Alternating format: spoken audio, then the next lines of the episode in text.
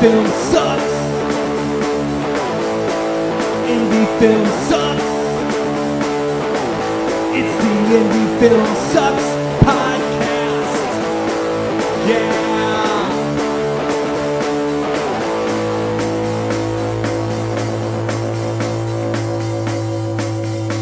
Coming at you from the mean streets of St. Louis, from a basement on South Broadway, the Indie Film Sucks podcast. Because Indie Film Sucks, uh, Episode 43 of Suck. yes. What are you going to do? And what are you going to do? Tonight we have a special guest, We do have a special guest. Jessica Lynn Ambuehl. You even used my middle name. Whoa. Wow, that's You did some official. research. I did. Wow. Welcome to the show. Is she in trouble? Are you? Right. It, it, am I grounded? Maybe. Did I do something Jeez. wrong? Welcome, Thank Jessica. you. Well, I have to give you the, the famous, uh, I guess, statement here. See what you got. What's your suck, Jessica? My suck is how much work it takes to hear a yes.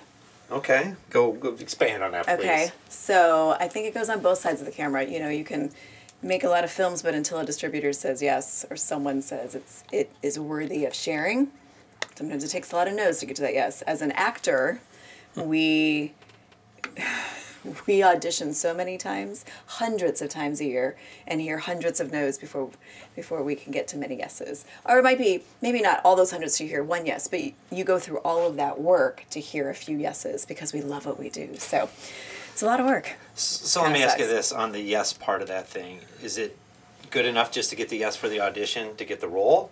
Or do you have to get all the yeses? Does everybody have to get all the yeses all the way through in order for it to be a success? I think the first win is got chosen to audition. Fantastic. I get a chance. The next big yes is if there's a callback. Okay, well, I, I did, the, they saw something good that they want me to come back and do something again. I'm directable, or they saw something they liked. Fantastic. And then the ultimate yes is you were the one. You're the chosen one. and there's so many factors that go into that. And because I work on both sides of the camera, I'm very, very aware of that. So I've had to learn to not get my hopes up. I have a friend who lived in, in LA for years, and his roommate was an actor, and he was not. He worked in other roles behind the camera. And he would go on hundreds of auditions, and he had to learn. He said, I will walk out of a, we don't walk out of rooms very often anymore. it's all self tape and Zoom. Hmm. But he would walk out of a room, throw away the script, and, and move on to the next one. And I try to get to that point. But there's always that there's always those special opportunities or roles you're like oh this one though. I really really want this one. And i believe everything happens for a reason mm-hmm. but when you get it it is it feels good. It feels really good. Let me wait. I'm sorry. Let me ask you this question because I have heard this before from actors. Mm-hmm. That they kill for the audition. I mean, they they kill it and they get the part and they're excited, mm-hmm. and then suddenly like, oh hell, I got the part. Now I got to do this thing. Have you ever felt that? Um, that's a good question. I i actually have a, a short film i'm in in ohio this weekend. And it's not so much like oh no but it's more like this is this is a big deal to me. And it's not because of the a size of a project it's because of the, the role. Because i'm not typically cast for this. And i went for it. And i worked for it and then i was chosen and i was like i just have in my own head i have you always want to meet the director's vision you always want to do well for, and honor everyone who's on set but i put more responsibility, I think, and pressure on myself because it's not a role people would typically cast me for. So I want to prove to myself and to everyone on set and to the world that I can do this, that I'm more than just a soccer mom. Okay, can't wait to see this one. Yeah, me too. No, I was really intrigued by the script, and this is why I'm driving to Ohio and, Well, and in the short film. What's the part? Because I've seen you in a, a fair number of things. There's there's been some nice deviation over the years, which I'm really grateful for. I know what my natural niche is, and that's okay. Everyone has a natural. You look like this, great. Well, I can look like other things too. You just gotta Right. redo or give me a chance. That's what I always want. Is I just give me a chance. Just let me try, because you can't. You don't know until you let me try. Uh, so this role is actually a drug addict but there's a little bit of a twist. I can't tell you too much, but I love the way that they handled addiction. It's called Obsession. Um, it is a short, and um, I love the mystery till the end, and it leaves you guessing until the end. And I just, there's a lot of emotion, and yeah. And I've done a lot of research on this one, so it's been interesting. Have you ever got an audition and say you get the part and you, you see the finished product and you go, uh, cringe. Go, damn, uh, maybe because I've done that. And on the flip side of that, have you ever went to an audition and uh, didn't get it and- and maybe get pissed or whatever, and then you see the product and you go, man, I'm really glad I didn't get that part. I don't know about the second one. I, I would have to look like over the years. I keep track of all of my work and all the times I submit. I've been doing that for years, and so those type of questions I have to kind of look back and go, I think I remember that. And um, nowadays, my my process is different. You know, early on in my career, I wasn't as picky, and now that I've been doing it for quite a while, I will ask filmmakers, "Can I see some of?" uh, Show me, a, show me You have to what protect the yourself. director's work. You show me the DP's work. Show me, and sometimes you don't get a ton, and sometimes you do. So um, my standard's really, really high, and I will I will lower it some if I think that the this if it's still good, but not like like it's gonna win Tribeca. You know, like it's Right. so gorgeous because I know what people's levels are. It's good, but it's not the dream. But it's still good. But it's not like I don't want to. There've been even recent ones where I was like, I don't know if it's not worth it.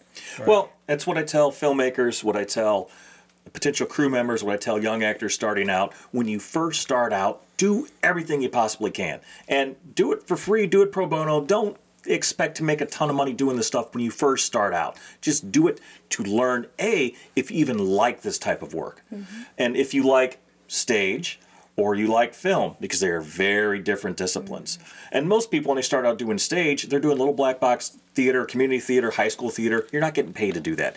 You're doing it, and either you really like it and you have to keep doing it, or you're like, this is not for me. So that's what I tell people when you first start out. Don't don't say no to anything. Say yes to pretty much everything. And then once you have that experience and you have some projects under your belt, then you can be a little bit more like, well, I don't think this is up to my level, or mm-hmm. I don't think this is a project I need to be involved with. You know, at, at some point, you, you kind of stop doing the student films, you stop doing the black box theater, and you, you're doing it more because you have a passion for it, but also because there's some pedigree behind it, and maybe, mm-hmm. God willing, you can make a little money. Mm-hmm. Yeah, and when you f- first start out, you also don't have a resume. No. And it's kind of that catch 22 is the chicken or the egg, which comes first. So it's hard to get representation when you don't have a resume. But how do you get it if you don't have representation to get you some extra roles? And so a lot of it's a grind of trying to find your own work. And like you said, you know, volunteering for some things. Um, nothing wrong with going for the paid ones either. No. But if like when I cast, I know that if I see something on someone's resume, I know that they have a little experience. Mm-hmm. So they've been on some sets. Now it may only be student sets. It just it all varies, but you have a little bit more of an understanding because you at least tried, Yeah. as opposed to someone else. So Or everybody has to start somewhere. right, and that's hard in this industry because Right. you either get the catch or you know someone, or you just Grind it out. grind and it's it's hard it's about once almost once a year i'm like I'm, I'm a fighter so i will never quit i love what i do but there's a point every year where i'm like We told this you it is sucks, so much Sorry. work i know it's a beautiful suck though can i say that those two words go together Yeah, absolutely. because you appreciate things that you work hard for Exactly. Because Yeah. you do a lot of volunteer work. I mean, as far as humanitarian work. So I often liken indie film sucks and independent film to the Peace Corps. And the old hmm. Peace Corps motto was the toughest job you'll ever love. Yeah, it's really hard. And yeah, there's a lot of suck, but there's nothing better. So, what got you into the, all this? How did you actually get started? what part of this Well, well, which, what, no, what, well, like what Yeah. started you? Directing, acting? What, what? How did you get into this Um, filmmaking? basically the way that I that I tell my story is, you know, growing up, I went to public school half my life and the private school the other, and that private school was really really small in St. Louis, and so the small classroom that I had, a lot of the girls wanted to be actors, and that's kind of what I kept hearing the chatter, and it wasn't necessarily me, and I didn't have a lot of crushes like they did and have posts, you know, like, but I was like, oh, okay, that's kind of interesting, maybe I'll just try. So in sixth grade. My parents were very gracious and they took me to a local agency and I auditioned mm. and then I took classes, and then I did, you know, like cold reads and the commercials and all, or uh, auditioning for it, but I didn't stick with it. If this was, I could show you my first headshot. It's lovely. It's black and white. Same. My hair was. I used to have like ramen noodles for curls before when I hit puberty. Like I, it looks completely different. Um, so I took a bunch of classes, which I still remember some of them to this day. We took runway and we took acting. We took, you know, and I just didn't stick with it. And that was okay. I wasn't sad about that. My parents didn't pressure me one way or the other. I, I just tried it. So you fast forward over a decade, and I'm married, and I have my first kid, and he's he can sit up. I don't think he can talk yet. Um, and I was like, you know, I have a flexible schedule. And they always need babies, right? So let's bring him to the agency. so I went back to the agency I'd been with when I was a teenager, hadn't been there in years. And while I was there, I auditioned as well. I was like, you know, I'm a very different person than what I was as a teenager, as we all are, obviously. And so they accepted us both, and then I just dabbled in it, and it was just a fun hobby. Then I took some more classes, and I was like, okay. Then I started doing it was more of a job when I was making money, and then it became a career, and then it became a passion. And it was funny because I look back at the the girls I grew up with, and one works for like PBS, another one works behind the camera, but like in a certain department. None of them are acting, and here I am, the one who didn't really want anything to do with it. Decades later, in this industry that I love, and so my natural skill set has always been more the producing side. I've, I've produced live events before I was in film and TV, and a lot of those skills are transferable. One's live and one's for camera. And so I don't remember what point it was in my acting career, but I started offering to do more, and then it just it grew to where it is today. So photojournalism is a whole nother story I can tell you about, but as far as like media industry, that's how that came together. So your degrees in media communications with a emphasis on public relations. Well done. Yeah, You thank did you your so much. yes. Um, so when I and I didn't know that story. I mean, I read it online. Mm-hmm. But uh, did you want to go into public relations, or is or for young people out there listening to Mm. us now? Are those degrees that help support what you wanted to do, or were those conflicting things, or what? Very good question. Thank you. Yes, well done. Uh, that I can definitely see how that played a part in working behind the camera as far as producing. So my love back then was events, and I thought maybe I'd want to do that for a living. And so a lot of the skills I learned in you do event planning, you do public relations, marketing. I will say a lot of those things help you understand brand and audience and you just think a little differently than just the normal creative who doesn't have some of that training you know, I went into debt for it for many, many years. uh, finally finished that debt a couple years ago. Good for you. And then my son started, so you know, it all just transitions we're over. never, yeah, yeah, we're never out of that. Yeah, so I would say it did. I, I didn't necessarily see myself doing public relations. That's just what the emphasis was in. But I definitely wanted more events. Those skills were transferable that I never ever dreamed I'd be doing. So what I do now every day is nothing that I trained for specifically growing up. And I've always said, like I've told my son, I was like, you have a mother who's tried many different things, and it took until her 30s, which I'm not in my 30s anymore, but it took until later in life to find what I really loved. But I can look back and see how all of my choices, the good and the bad jobs, they all played a part in who I am today. And I'm grateful for that. So even though it wasn't necessarily that was the the role, it, it was supporting what you eventually found yourself doing, and you just pulled from all those kind of Mm-hmm. Skills and all that kind of stuff. That's that's pretty awesome because I see performer, producer, casting, photojournalist, director, event planner. You mentioned a lot of those things. So Mm-hmm. and I brought I think you brought up photojournalism. What a project that was. Talk about that a little bit. That was, I mean, even your post today still has those pictures with the little quotes underneath them. So Mm-hmm. That's part of my branding. That's my my social media. I schedule it every week. Once a week, I show one photo um, with a quote. That's what I. Do you do that yourself? The social media is that you or is Mm-hmm. that a company? No, that's me. So I have a special. Yeah, I have my own personal schedule and branding and and plan it out ahead of time. I try to. So. Yeah. So we'll talk about the trip a little bit and how that photojournalism kind of fits Yes. into the rest of what you just talked about. Yeah, Gosh. so let's see. Photojournalism, you know, all of this can fall under the same basket of storytelling, mm-hmm. right? We all mm-hmm. tell stories, we all tell it different ways. I just have the honor of doing it on both sides of the camera. Photojournalism, I fell into. Again, I've always, always loved taking pictures, but it wasn't something, again, I dreamed of ever doing for a living or never even thought or even explored photojournalism. I actually didn't really know about it until I started doing it. so many years ago, I should know what year, but I still don't after I've been asked this question many times. Many years ago, uh, I was at church and a woman in the, the lobby was talking about her, the nonprofit she started in Uganda. And she was complaining how a local agency had offered to like design these thank you cards and they just weren't following through time and time again. I was like, well, I do graphic design. I'd be happy to do that. So I started creating promotional uh, material for them, but they were giving me these images that were tiny. Like if you blow them up, they look grainy and they're not professional. I was like, do you have anything with better branding? Any other images? And they're like, no, but why don't you come with us? And I'm very, very transparent when I say all of my work I had done was in Europe. I had been to Romania many a times. I've been to Dominican Republic, which is not Europe, but um, and Hungary. Lived in those countries, and so that was my main experience.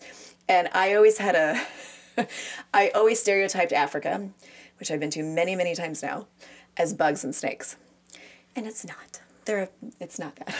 there are those in every I country. can- I've never been there. I Yeah. still think it might be bugs. I don't know about There are definitely but- bugs. Um, and so I had never felt really called or led to that part of the world until that nonprofit said, Well, why don't you come with us? We're bringing a medical, medical team over. We'll give you a couple college interns. You collect stories and you take pictures that you can use in our stuff. And I was like, Okay. So I didn't own a camera. I borrowed my parents' camera and I went over for it's like a, at least two weeks because it's pretty far away, and that was the catalyst to of a love that I never knew existed. Hmm.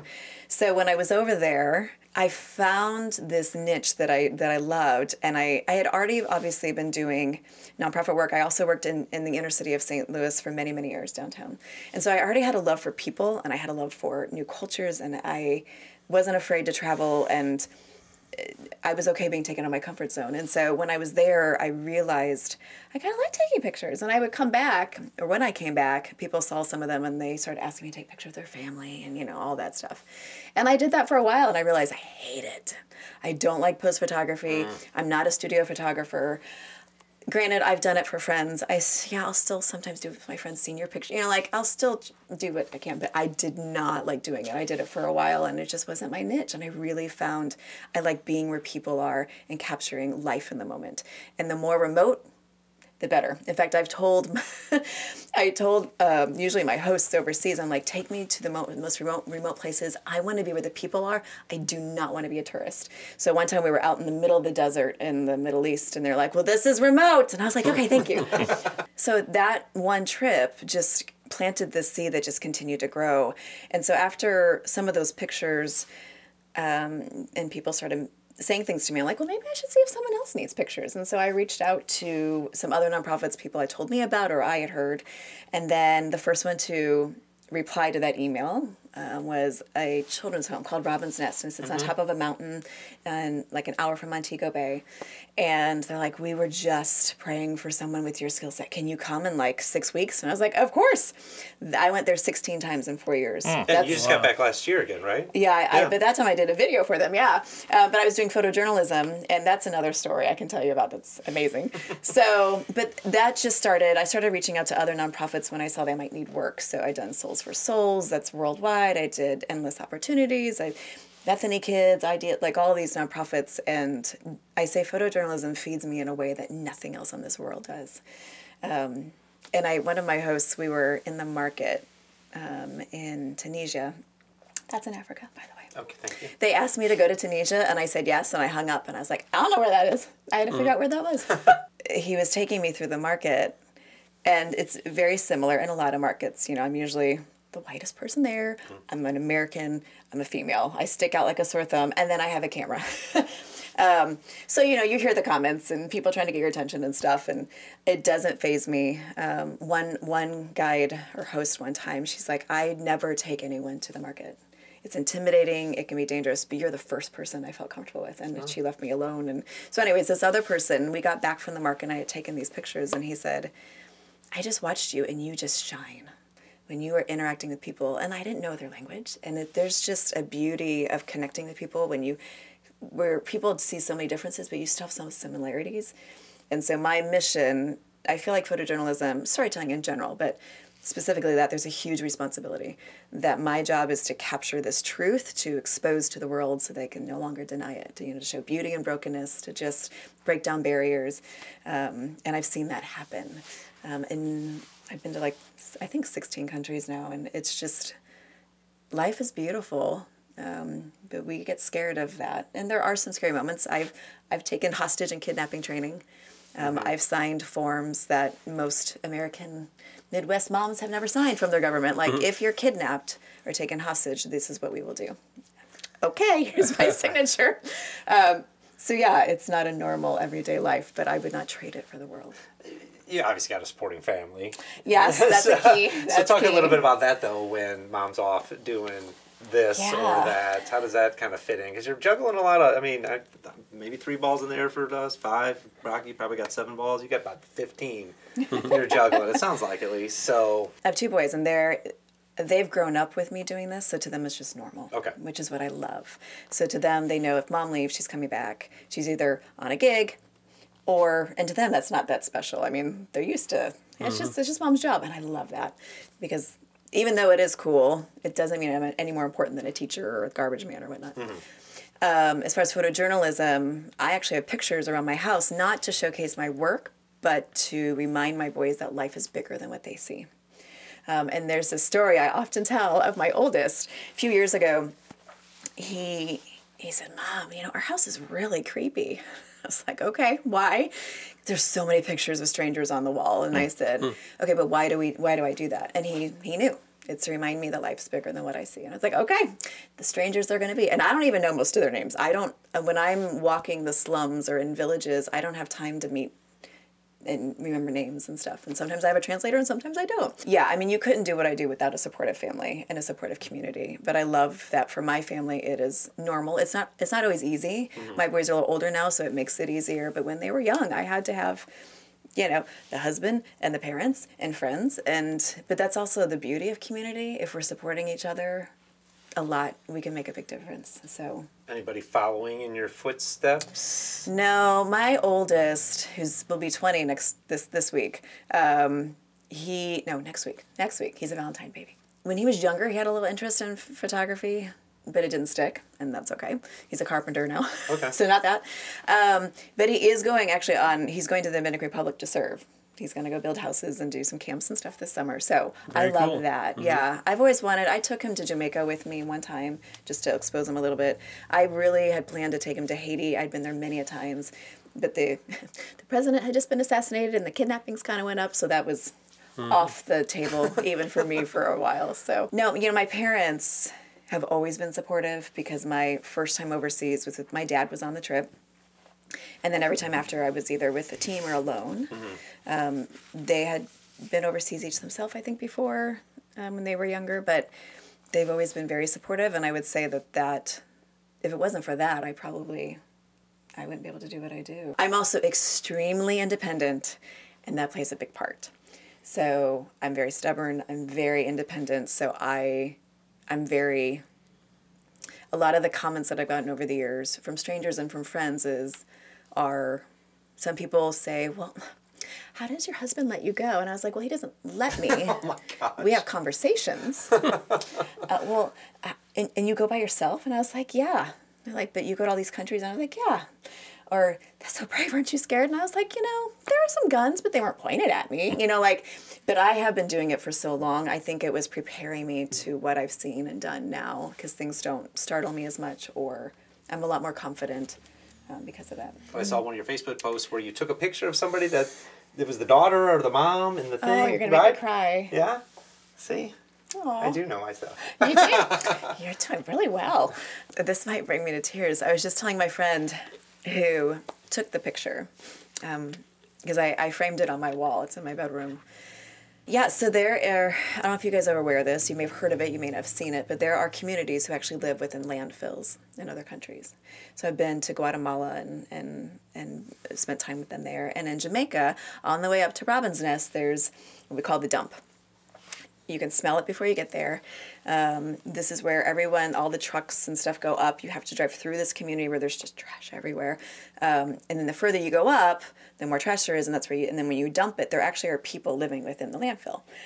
And so, I don't remember what year it was within the 16 trips, but one of the times they were like, "Hey, do you want to come with us to the dump? You can't. Don't get out of the truck." Like, there is that fine line as a photojournalist of reading the room and I can talk about that in a minute as far as like gaining trust quickly because it is very sensitive to take someone's photo, especially when you're not like them. And so you want to be sensitive to the situation, right? Like you're you're I'm not going to put you in a magazine and, and I expose you. It's not that. My goal is to honor you and to, you know, and and so anyways, we we went to the dump and I took a few pictures from inside secretly. I remember going thinking I don't want to flinch. I don't want to act like this is different.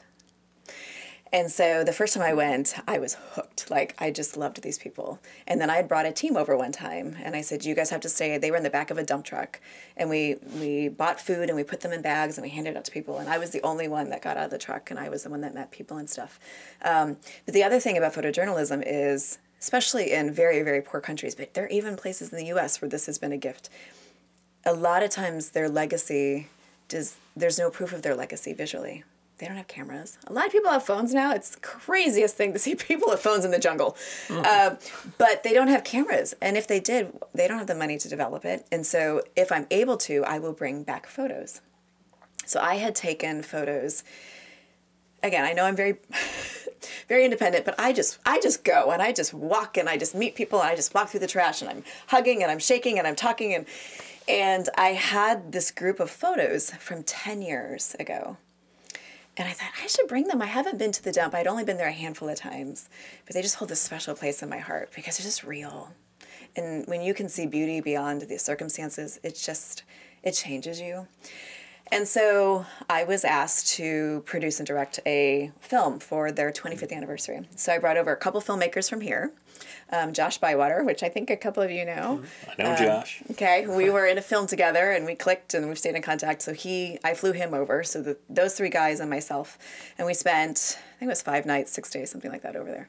And I was like, okay, well, so Kai, Kai Condren and Spencer Peck were there. I was like, okay, you two get the drone footage and you um, get some B roll.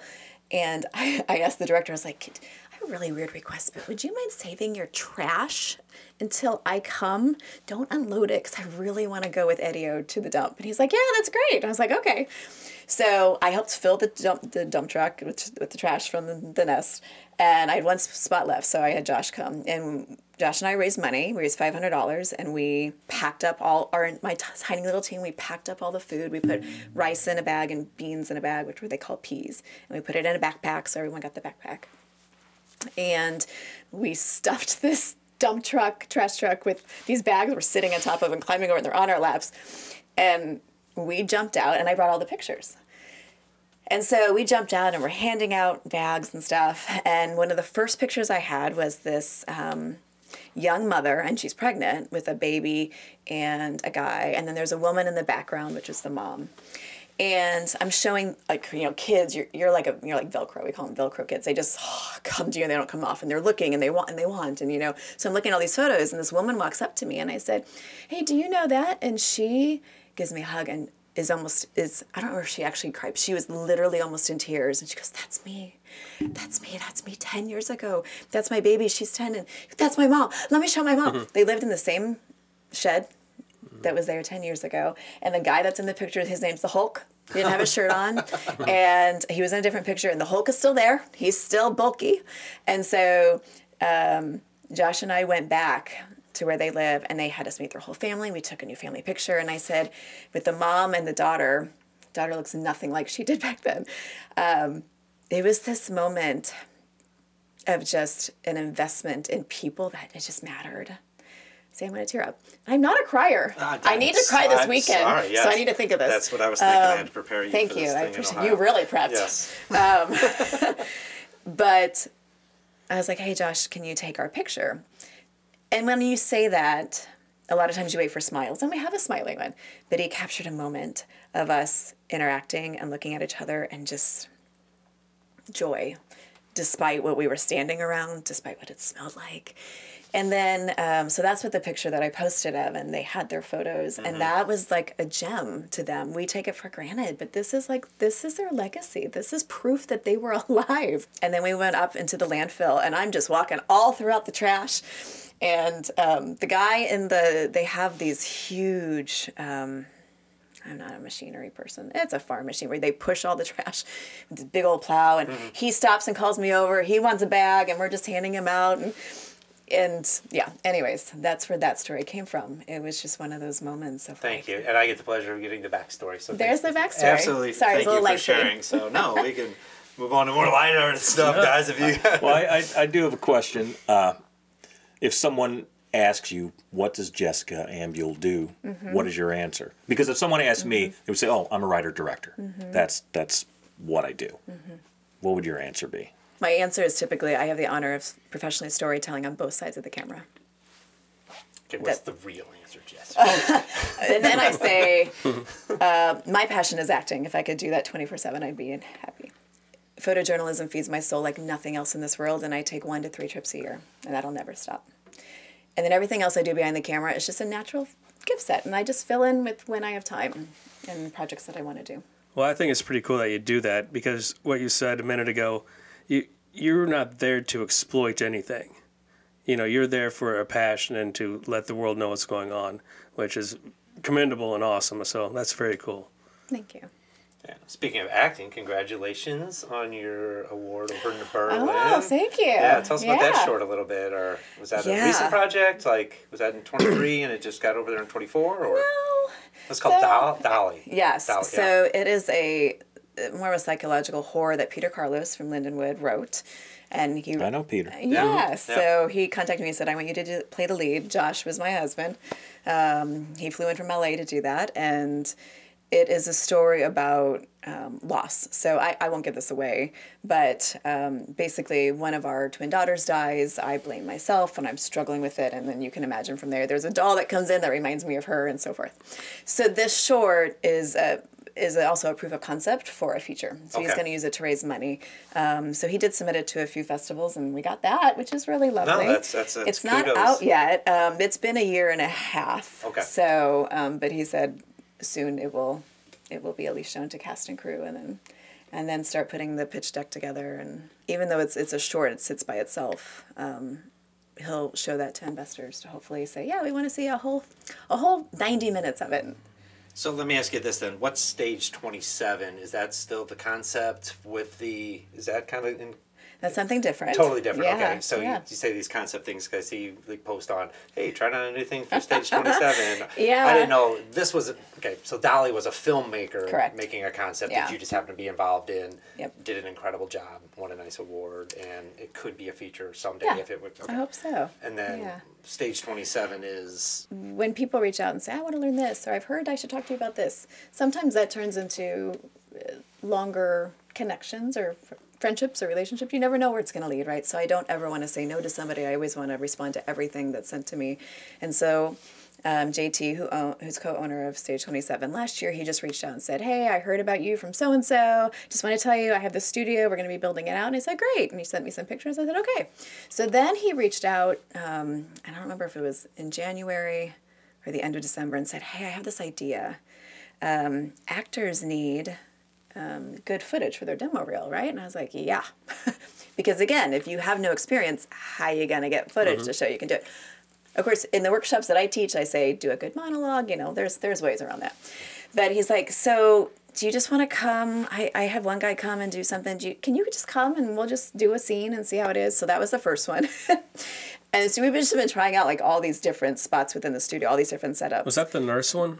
so the first one was with um, Wolfgang. Okay. So that was Pale Blue Dot, which was kind of cool. AI written. Yes. That's what I saw. Yeah, tell when me about that. When I got the script, I was like, this isn't conversational, but okay.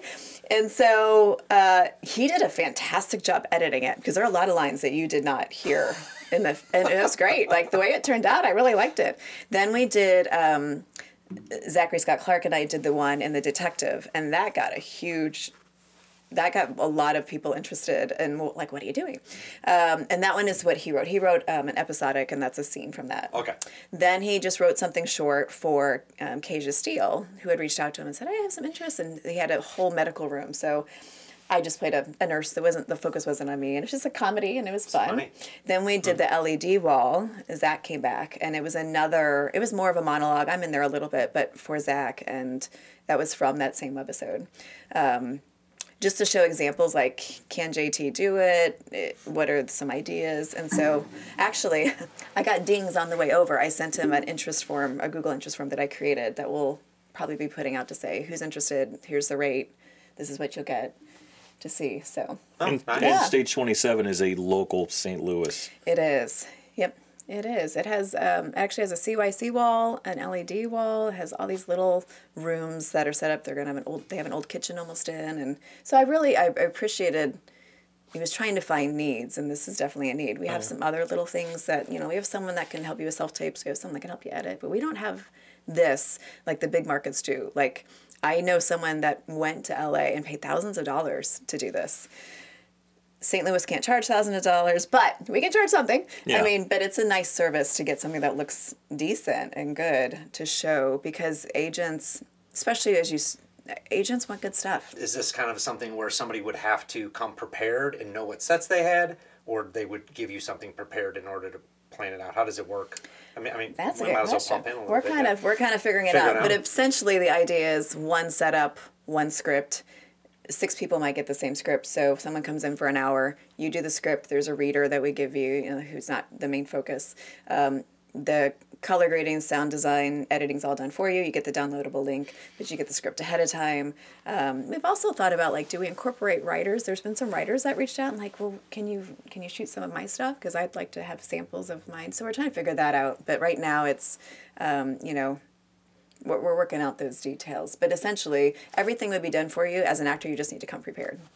That's a great concept with everything with us, us, I say us because we're filmmakers as well, Mm-hmm. trying to build the infrastructure of what's going on in Missouri and trying to build that up, especially with the, the tax credits. I know you're Yeah. highly involved in that and that's important to you. Yes. And uh, I think you just got off a project that uh, took advantage of the 1st tax credits.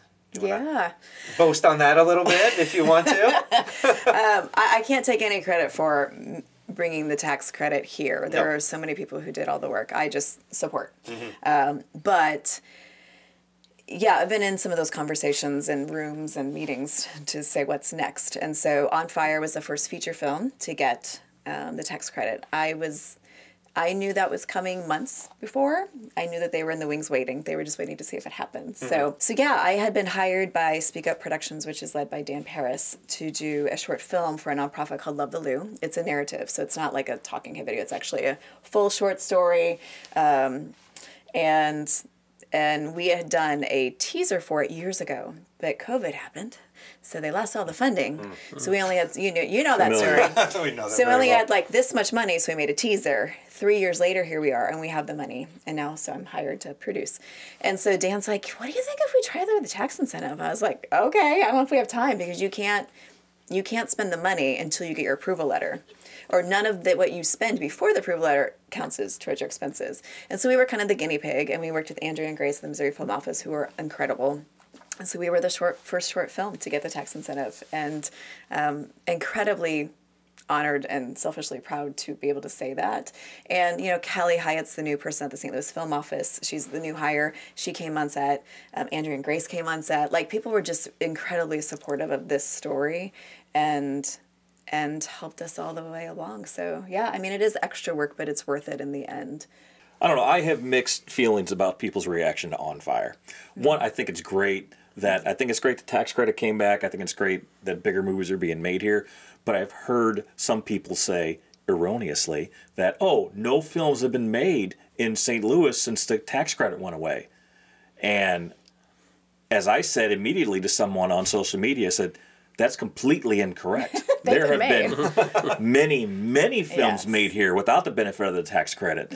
Film in St. Louis never went away. And even if, if the tax credit goes away again, and It'll it, still be here. it'll still be here. It just brings a, a larger budget projects here. It, just does. attracts it, it. Mm-hmm. brings larger budget outside projects, which is good and bad. I, Mm-hmm. I think it remains to be seen if we can build an infrastructure like an Atlanta, like a Louisiana, the state of.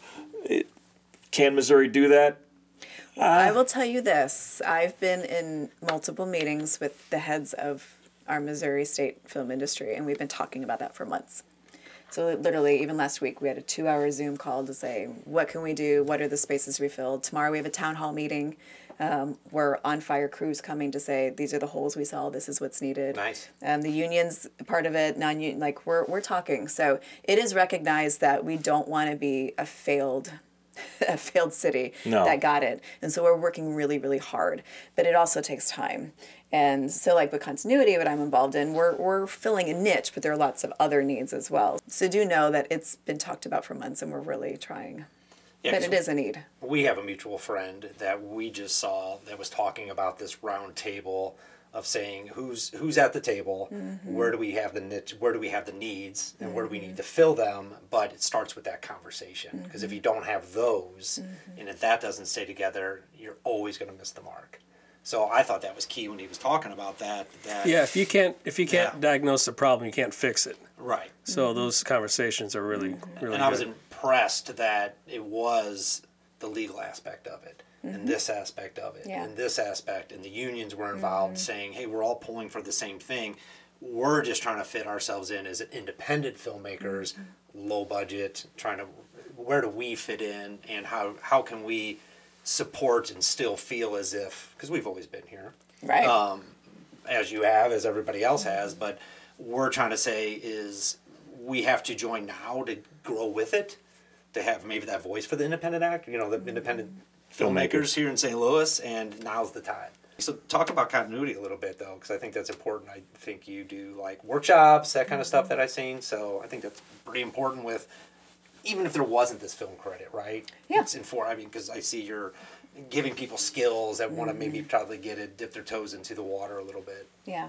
This is year three, so Oh, okay. Yeah, it's, it's been going on for a while. Um, I I'm not part of the conception of continuity. It's a nonprofit locally that started in 2014 Okay. by two gentlemen who saw a need for more diversity in our industry. And so back then, before I was attached, I knew about it. They were doing a free, uh, like a 36 week film school for for diverse students, and they're all adults. And I don't know if they did it for two or three years, but then I don't know if you remember, 2019 was the In Motion um, conference, and so I was hired to help produce that. And so um, Michael Francis was another one that was uh, hired to help produce that conference, and we, that conference was so much fun. It was it was packed. It was such a great vibe. We've tried to do it since, just like you know, we have talked to venues, and COVID just screwed up so much stuff. Anyways, from that, because that was continuity led, they asked Michael and I to join the board, and so we went through kind of a transition of what does how does it what does it look like to fulfill our mission, which is to increase diversity in the media industry by um, you know teaching and mentoring and so forth. So we came up with this idea of workshops. Um, basically, they're three in a series. One's on set basics. If you attend that, you get to come to the pre-production one. If you go to that one, you go to the production one. The way the grants are written, you have to do it sequentially. Um, in the beginning, the Missouri Film Office funded it all, which is amazing. They're really supportive of growing our industry and and so we brought in industry professionals from around the area a couple times we flew in people but they had st louis ties they they worked here before were born here or whatnot. And they would teach we usually have about 30 to 40 people. Um, it's a beautiful picture of life that sits there because it looks it look does it's not all, not all one color it's not all one age it's just a really great it's been great. Um, and then it's a full day. Like it is literally this next one coming up is 8.30 in the morning to 7 p.m at night and we do intense training. Um, we do breaks and we fe- i feed them breakfast and lunch and we do networking and, and orders at the end. And the first one basically is so that and they all they come from all walks of life. Some people have had like small production companies some have no experience at all some are actors some are whatever. But they leave that first day, well, that first workshop, having enough knowledge to walk onto a set as a production assistant. Then the next two, general session in the morning, and then um, breakouts in the afternoon, where there are intense breakouts on specific roles. And again, these are local industry professionals that come in and do this. Um, Andrea's there at the end, that talking about um, where to find work and what the Missouri Film Office offers. And then we've done it in Kansas City, and it was so, it went beautifully. The vibe there is amazing, like the energy, and people are so excited. PBS will let us know this week because we held it at PBS.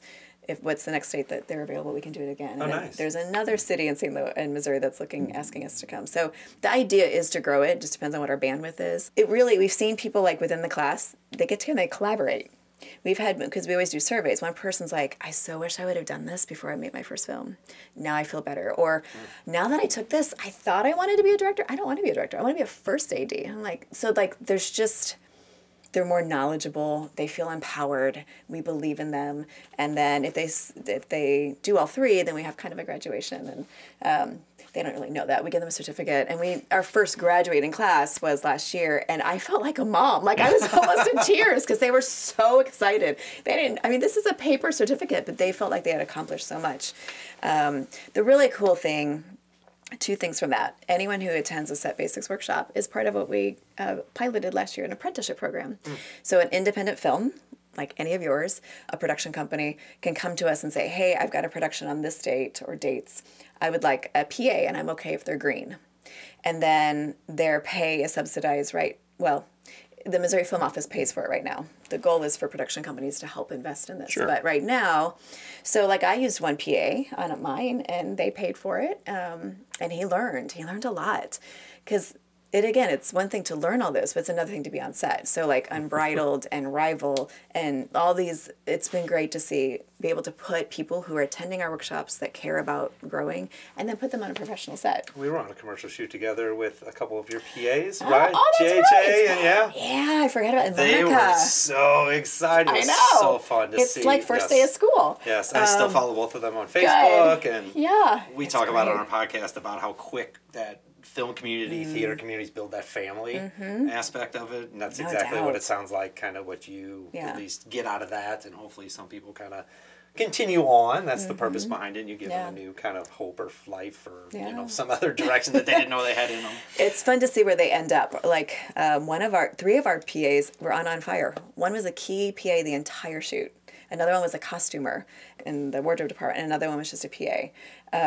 Just a PA. Well, I mean, like they didn't have like key PA. It wasn't like sorry, he's good. it's good. Sometimes no responsibility. You just gotta just. It's it's a very important role. It is very And then the added thing, and uh, I'll be done with this, is that with the new tax incentive, if you are approved for it, you have to use one PA. If you remember this from the SLIFF panel, Yep. that's gone through a, a state accredited program. We didn't mean to be the only one. We're just the only one right now. So the nice thing is the advantage is if if programs if projects come, no matter where they are in the state, we can offer it to people who attended it in Kansas City. So like we even had a film reach out to us and say we're doing it in Kansas City. Who are your PAs? Yeah, because they want that extra Fantastic. two, three percent that they can add up to their Yeah. maximum or But then our whatever people that's get up experience. It's fantastic. on so on a movie set, which Yeah. is which is what's key. Yeah. Get that experience. So you start out by bringing back the curtain and letting them know what each job really is and how, how to do it. Set basics is production overview of all the departments. And then we go into specifics on PA work, set etiquette, safety, dress code, do's and don'ts, tips and tricks. We talk about networking, we talk about where to find work. So it, it's like when I book speakers, I always say, listen, this is very broad. It's to make sure they are, uh, we're all start at the same level. And then the next two workshops are intense. Like we bring in Curtis McCarty, brought his grip truck, and he unloaded it and Wow. showed them what to do. And we had a production designer and they went through you know setups and so yeah the other two are a little bit more intense I'll tell you one piece of set etiquette. Uh, yes when you're on set, don't uh, bring your business card and start handing that out. We uh, years and years ago, I know somebody who does that. we we were uh, we were taping auditions for our first feature film, Amphetamine, and and the camera guy is passing out his card to every actor who's coming up to the to the uh, audition, and so eventually we had to say, uh, "Buddy, what are you doing?" Oh, I'm just trying to. No, you, you're trying to. Uh, get actors for whatever you're doing later on, but you're actually shooting the audition for this film that we're, we're going to be making. So please don't do that. Mm-hmm. I only did three jobs with that guy. i hope they paid at least Exactly. did you take his card Oh, wait. I got taken advantage of Oh, again. damn. he got taken advantage of three times only Well, Things I do for a resume builder. Can't win them all. But but here's here's something that's kind of happened recently in the St. Louis film scene. I'm, I know you've heard about this. There's been a big shakeup at Cinema St. Louis. Mm-hmm. And how do you think that is going to play out? Because Cinema St. Louis is basically the local organization that runs the festivals. Mm-hmm. And I know another filmmaker who is he's doing his own festival and there's a lot more festivals popping up which i think is great and, i was a big fan of cinema st louis you know mm-hmm. i can't say I'm not a fan now, but I think more people putting on festivals, more diverse festivals, is a awesome thing. But what do you think about the whole shake up and fallout and all that?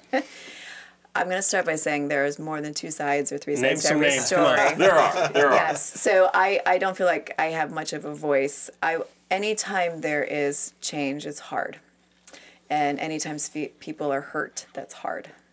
And it's very hard to go through change without people getting upset. True. So, um, you know, I, I've worked with uh, much- many of us have the key people there. So I don't I don't know all the stories. So um, I hope the best for them. I think that Cinema St. Louis as a whole, no matter who's leading it, um, offers a lot of value. Um, I hope it doesn't affect the local community. Other, I mean, if it spurs on more growth, fantastic. I'm all for growth. I'm all for more festivals. That's great. Um, but I won't. I I wouldn't chime in on individual people. Oh no, no, I'm not talking about individual people, yeah, but I, mean, hope. I I I did talk to one person said something recently like I don't know if I'm going to submit. To, I was like, if you knew the ins and outs of every festival, hmm. then you may not feel that way about all of them. Just No. because it's in your hometown doesn't mean you can't be supportive still. So I think at the end of the day, whether we think it's a good choice or bad choice, we, it's still important, and I will still be supporting but do you think there's going to be any? Do you think there's going to be any sort of I don't know, taking sides. not taking sides exactly, but but things splintering into No, factions. I think I think it already started doing that, not necessarily because of ill will or anything. Yeah. Um, but I think that's a sign of growth. So I don't know. We'll see. I mean, again, for the people involved, uh, I I don't wish anyone to lose their job. I wish I don't wish anyone to be. You all right? You gonna make it? It's okay. I'm gonna make it. we can take a moment. stories are- I'm so sorry. Cough buttons next time. I'll excuse uh, me. I'll tell. Give Chris Clark your condolences. I'll, be cutting this out. anyway, All right, I think I'm good. for the people involved, obviously, I don't want to see anyone lose their job. I don't want to see anyone upset or unhappy. But, and again, I don't, I don't know if the new org, I don't know the new leadership very well, so I, I'm not sure what their view on independent film is at all, if they're film people or not. But I, I do think that change can lead to growth, and growth is a good thing. Yeah, I think it spurs something else that comes out of it. It always does, and the proof's in the pudding. Whether the festival is what people want it to be. So, I mean, we were even talking about possibly sticking something in there, right? Maybe. Possibly. Why not? Huh, a little teaser for everybody. So speaking of uh, films and feature films, uh, what about uh, Shakespeare's Mummy? What can you tell us about that? Um, I'm waiting for it to be released, so I don't know. I have no idea when that's going to happen. It was fun to do. It was a lot of fun. Again, because it was a very, very different character. You don't get to play the goddess Isis and call people out of hell very often. Um, and you don't get to wear the, what I wore. It wasn't very comfortable, but um, it was fun to do. It was really fun to do. But yeah, I don't, I don't know when it's. I think. I think I it- know when it is. Isn't it? I saw it was in a festival that we're in. It is. It, it The is. always late movies and TV awards. Oh, okay. I meant like Oh, an actual streaming. release. Yeah, an Oh, release. okay, I'm sorry. okay. Yeah. Yeah. So, so it's out there, but it's not out there. Out in there. festivals. It's being Yes. festivals, that kind of stuff. It I don't a know how many premiere, I saw festivals, that. yeah. Yeah, yeah, yeah. Yeah. Okay. Yeah, festivals are not uh, films in release. You can go to tons of festivals and still not end up with any kind of deal. Right, and so. that's what you meant from Yeah. that from that kind of side point. Yeah. Well, we've talked about a lot here, Jessica. I don't know what time it is, but I don't know if we have to wrap or if we got two hours. I don't know. of We got anything else? So I, was- I got tons of stuff. All I right, don't throw know. some more out there. I was just gonna do fun fact with Jessica. You're the, you're, you're the MC, man. Have at it. No, I'm not the MC. Tonight you are. No. Yeah. That's okay. That's okay. Yeah, he, he brings all the all the good stuff. We just kind of chime in Just every in now and case it again. dies, I have to be ready for something. That's good pre-pro. That's good right. job. I try. No, we've covered. I think we've covered a lot. Is there anything else you want to kind of add to this? Is there anything you're promoting? You want to say? You know, just kind of leave us with some thoughts. If not, you Well, know, I'm curious what's going on next. To be honest, what do you got going on great. next? Yeah. Because I, I see quite often uh, in social media, you're posting just wrapped up a commercial here, just wrapped up commercial or, or your your photojournalism stuff, and uh, you seem like you're always on the road. You're, I It depends on the it depends on the week. The next two weeks I'm on the road a lot. I do have a question. Yes. So, obviously, you're very accomplished and you are working all the time. Why do you stay in this area? Multiple reasons. One, the personal side, my kids I, I wouldn't uproot them for that. One's a grown man and the other one's in high school now, so, you know, it, that was a personal choice. And I always feel like I can go wherever the work is. I can leave for a week, I can leave for 3 months, I can leave for 30 minutes. My family's supportive. So, I realize the limitations that puts on me as an actor, when I'm not in a larger market. Um, I do think even though COVID was awful, it did bring some benefit to actors as far as the ability to self tape and be viable anywhere.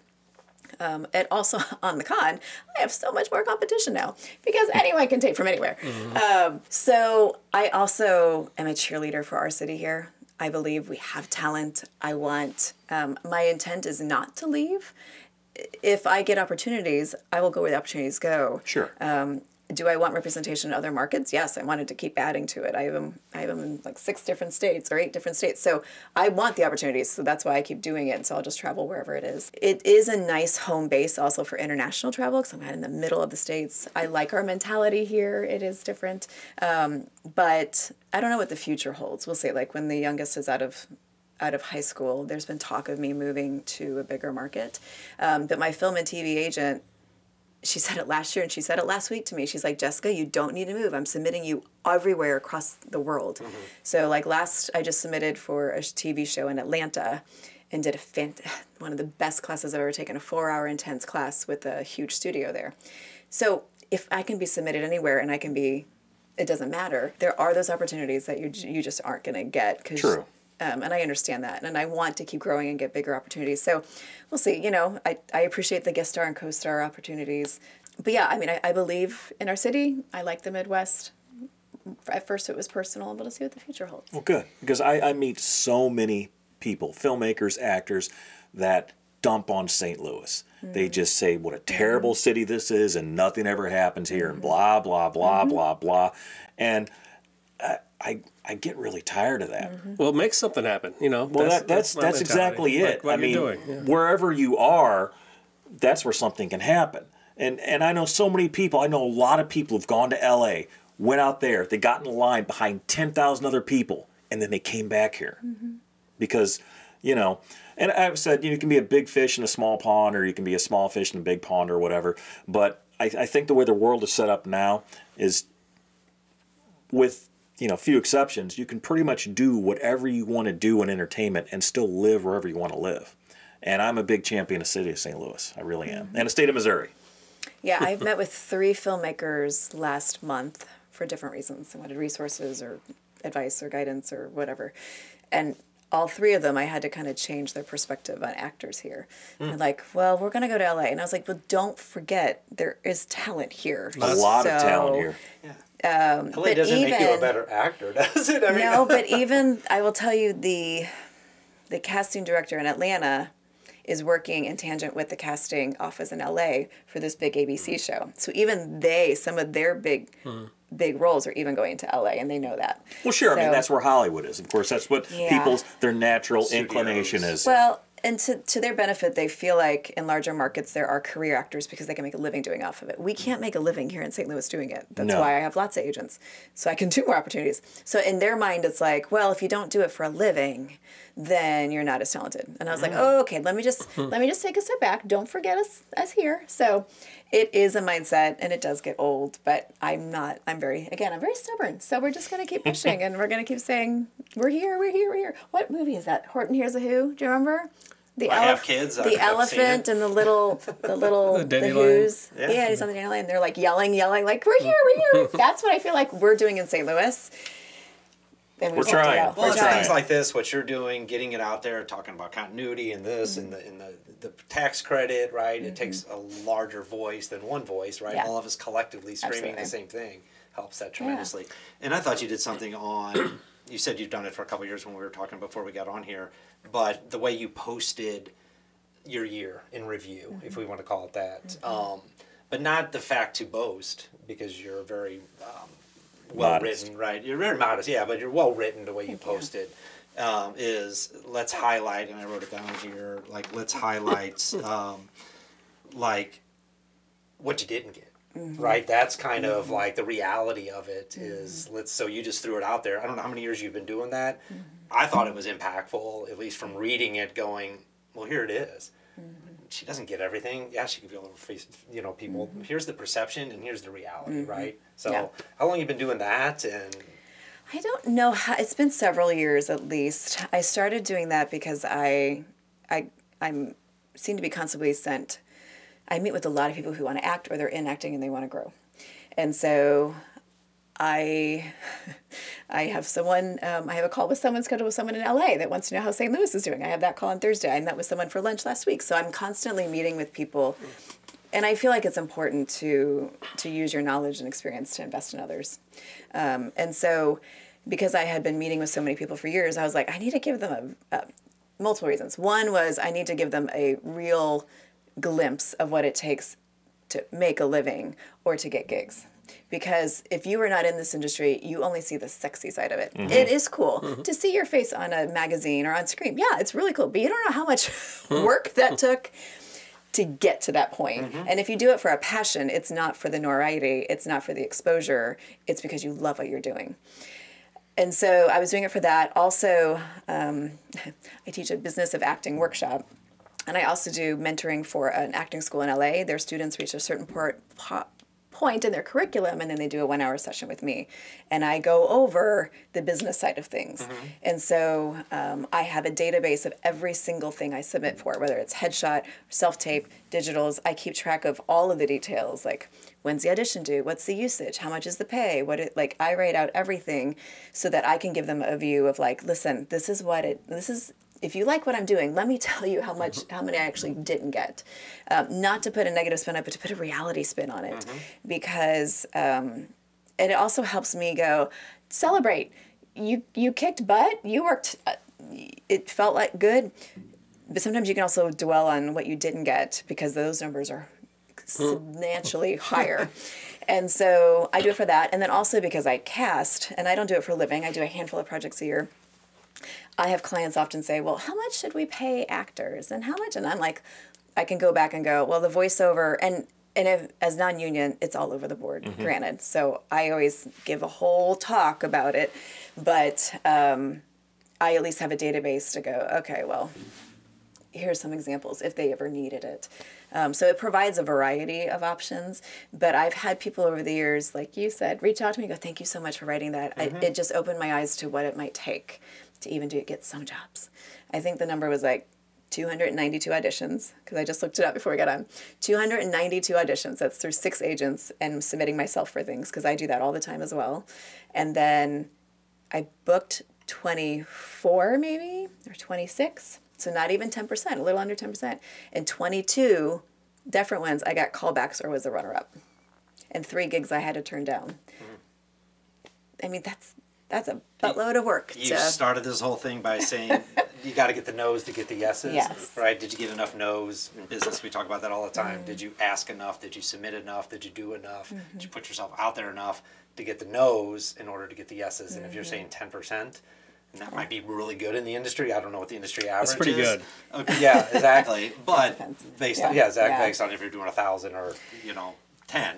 Sure. I just thought that was interesting. So thank, thanks for sharing that. So Well, Sure. it's another important concept that a lot of people ought to get behind is you have to acknowledge and accept and admit the level of rejection and the level of let's just say suck that comes with this. and I think that people who try to hide that mm-hmm. they they really come off as false because there's a lot of no's and there's a lot of negativity and that's just part and parcel. It's it's like uh, we have a lot of stuff out there. We, we've made a lot of feature films. We have a lot of stuff available here there and everywhere. And we've been rejected to many many film festivals.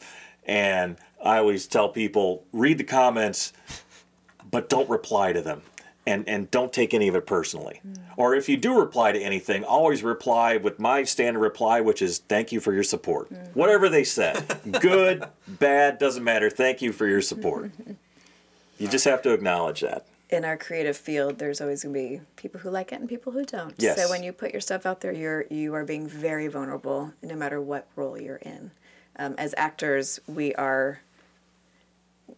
I don't want to say extra vulnerable, but I mean like every part of our body is criticized. Our voice, our performance. At least behind the camera, I feel like I can hide a little bit more, but it's still at the end of the day, it's still your work, still your baby, still your investment that people have opinions on. So it is a. You have to have some thick skin Yeah. to keep Yeah, pushing along. every every week somebody asks me, "Hey, you making it to Hollywood yet?" I'm like, "Uh, Thanks for the reminder. Well, my number hasn't changed. I'm, Yeah, exactly. Do you know somebody? Well, that's not really my my goal to live out in Hollywood and be a big star anymore. Maybe when I was 20 or in my late teens, that's what you thought you wanted to do. But it's so different now. It's not even you can't control anything. It's just a different business. The indie world that we live in right now uh, is kind of where I want to be for a while. You can control more. It's definitely fun. Speaking of being vulnerable, to wrap up here, yes. I saw some fun facts on your uh, jessicaambuehl.com for anybody that wants to go out. and That's a find pretty damn good website too, by the way. Very You did a good good job with that. So you put some fun facts out there. Yes. Right? So you still laugh in your sleep.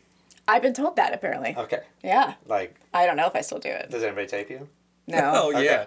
I What don't kind know. of freak are you? This That's got, not freak. This is on her thing. this got really weird, This really is on her thing. fast. Well, wait till you get this one. Your tongue is long enough to touch the middle of your nose. Mm-hmm. Okay. All right. That's a good one. And you graduated early from high school, one year early. did, What high school did you go to? Because that's a St. Louis thing. Oh, yeah, but it was a s- tiny private school. So I went to Victory Christian School. And back then, a friend of mine was a year older and she was able to graduate a year early. And most of my friends growing up have always been older than me. And so I was just anxious to get to college. That it sounds weird. I loved education. So I was just, I was ready. So I did four years in three. So I did some online courses in the summer and used my study halls and stuff to do other stuff. It was the right fit for me. They didn't let anyone do it after me. So I ruined it apparently. Okay. But it was a good fit for me.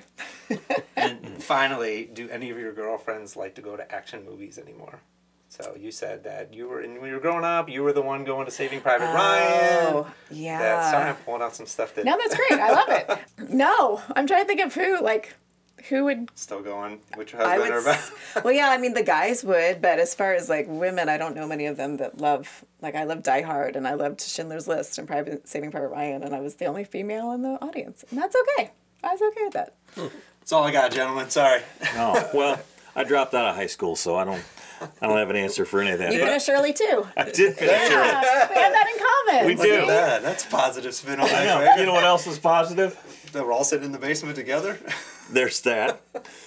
And uh, when we talk about the highs, the lows, and the in betweens of true independent filmmaking on the Indie Film Sucks podcast, brought to you by 88mm Productions. Tell a friend. Tell a friend. That's right. It's out on whatever places that these places, these things are at. Jackie, thank you so much. Thank you so much, Thank you for Jessica. being Absolutely. You for opening up. What do you got, Brock? Thank you. You're welcome. I think Chris covered everything. Oh, sorry, sorry, sorry. Good night. Indie film sucks. Indie film sucks. It's the Indie Film Sucks